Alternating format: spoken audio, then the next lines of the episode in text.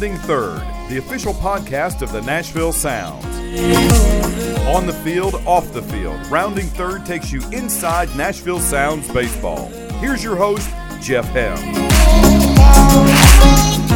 Welcome to another edition of Rounding Third. It's Jeff Hem here with you at First Tennessee Park. Today we catch up with Sounds All Star closer David Carpenter. Carpy, thanks for joining us here on the podcast to get to uh, discuss a few topics that we don't always get to when you join me on broadcast pregame shows as you did uh, tonight. First of all, let's go back. Take me back to the young David Carpenter.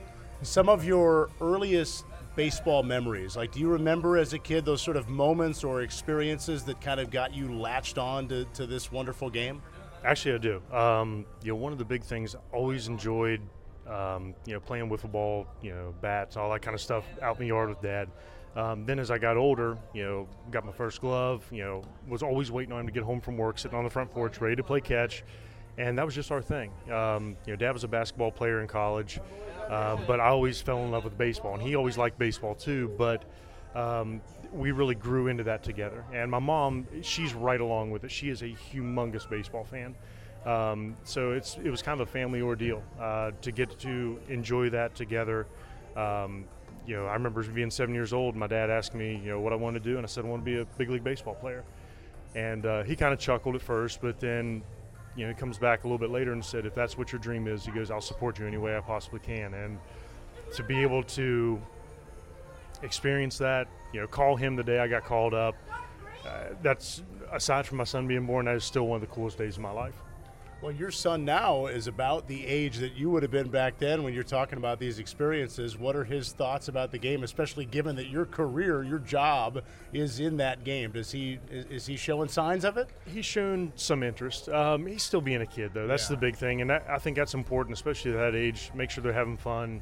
Uh, but teach them the right things too. You know, teach them the value of hard work. You know, which was uh, taught to me at a very early age, um, and I feel that's something that I want to instill in him. Um, you know, he would get in trouble at times for throwing balls around the house, but he would not hear it from me. Yeah. Uh, but it, it's funny, even now when he goes up to my mom and dad, my mom and dad's house, um, he's always got a ball, and they're encouraging him to throw it. And I'll say, hey, you know, don't do that. You know, you want to break something. They'll yell at me, like, don't. Don't tell him he can't throw it in the house. I'm like, geez, Liz, I'd have got my butt beat out of this. But um, it, it's fun seeing him kind of follow along with that type of um, that type of interest when did you realize as a kid or a teenager that you were good at the game? I always picture like a nine year old who's getting moved up to play with the 12 year olds or a sophomore in high school when you first see a radar gun behind the backstop from a scout. Like, when did you sort of have this realization, like, wow, I, I'm kind of looking around and I might be better than some of the guys around me? Um, semi early on, I would say probably 10 or 11. I, I you know, knew I had some ability uh, but never really looked at it as okay, well, I'm better than this person, I'm better than this yeah. person. It was just I can throw hard, I can hit pretty well. You know, there's baseball actions I could do that were you know pretty good, and um, but I never really looked around to compare myself to everyone else. Um, it was more a concentration on okay, what do I need to do to make myself the best version of myself. Um, you know, it's something I've tried to con- you know carry on through my entire career is you know take care of the stuff I can take care of. Um, but I would say probably around that 10 to 11 year old age, started to realize when you really start separating yourself from a lot of your peers. And it was funny because I actually played against a lot of guys that were older than me because of, of my birth date. So that was a, a big wake up to me too, was realizing that you know I'm playing against these older guys and doing pretty well. Growing up in West Virginia, who was your team or who was your favorite player? Uh, I was a big Braves fan. You know, if you're from the South, you're a Braves fan. Uh, the Pirates were a little bit closer than Atlanta, so we'd go up and watch the Pirates a good bit. They were always on TV, um, you know, KDKA, and then we'd watch uh, the Braves on TBS, of course. But um, those are my two teams. Um, you know, early on, so we'll say 92, 91. Um, it was like the Barry Bonds, Bobby Bonilla, Andy Van Slyke era. And everybody was going crazy about that in that that area. And then, of course, you know, the Braves with, you know, the big three, um, you know, Javy Lopez, Chipper Jones, you know, just all those guys. Those were the guys I really looked up to just by getting to watch them, you know, on the field an awful, or at least on TV an awful lot.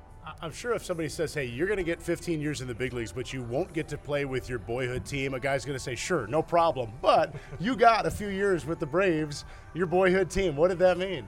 It meant the world. It absolutely was incredible. Um, you know, incredible experience down there. It was a it was an honor to play there. Honestly, um, the group of guys that we had were phenomenal.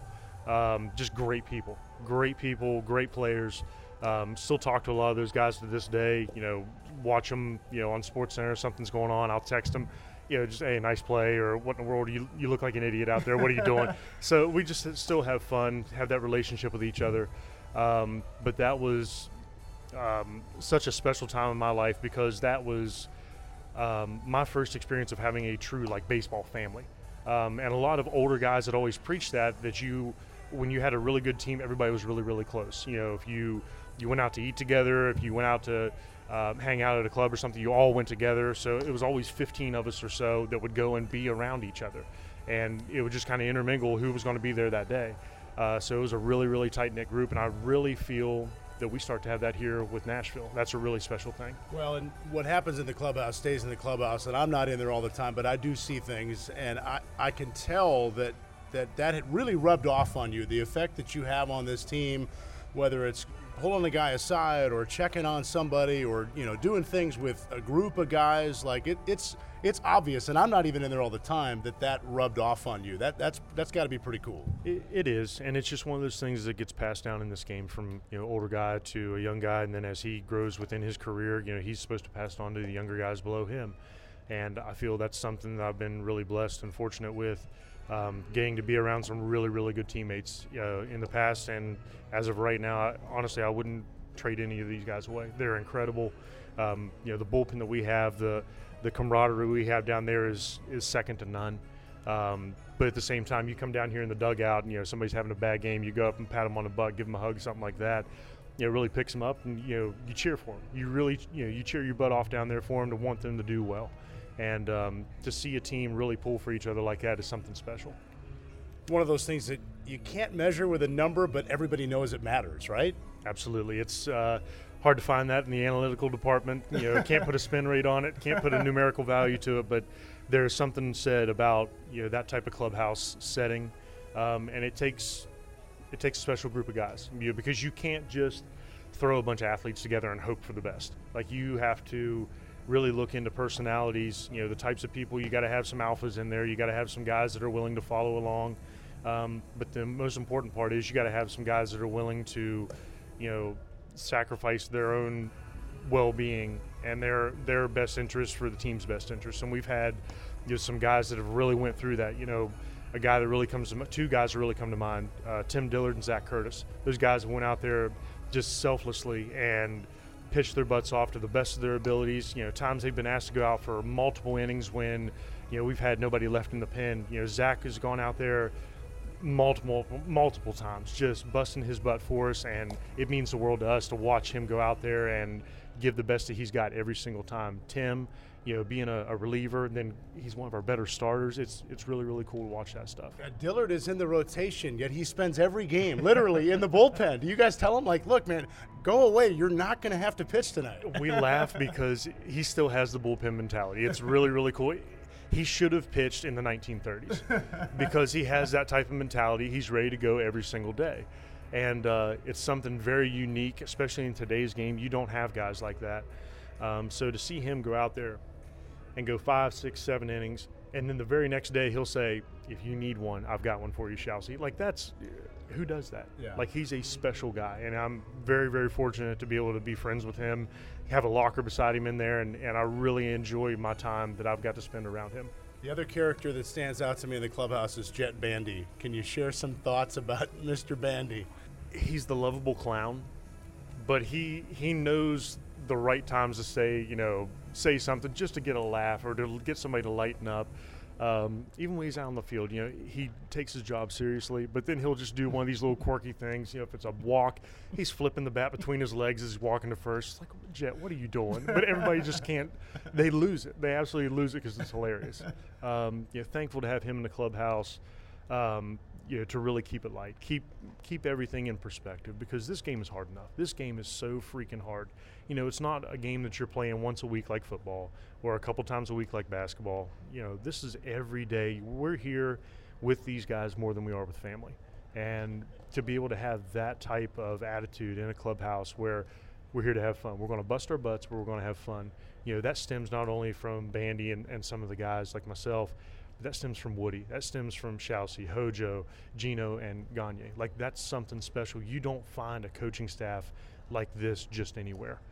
I'm glad you mentioned how hard the game is because if it gets compared to basketball, hockey, and football, it's the one of the four that trying harder doesn't get you more results. Like it, you just you, you can't you know if you want to snap a five game losing streak, it's not it's not effort based. You can't make yourself throw 98 just because you are frustrated.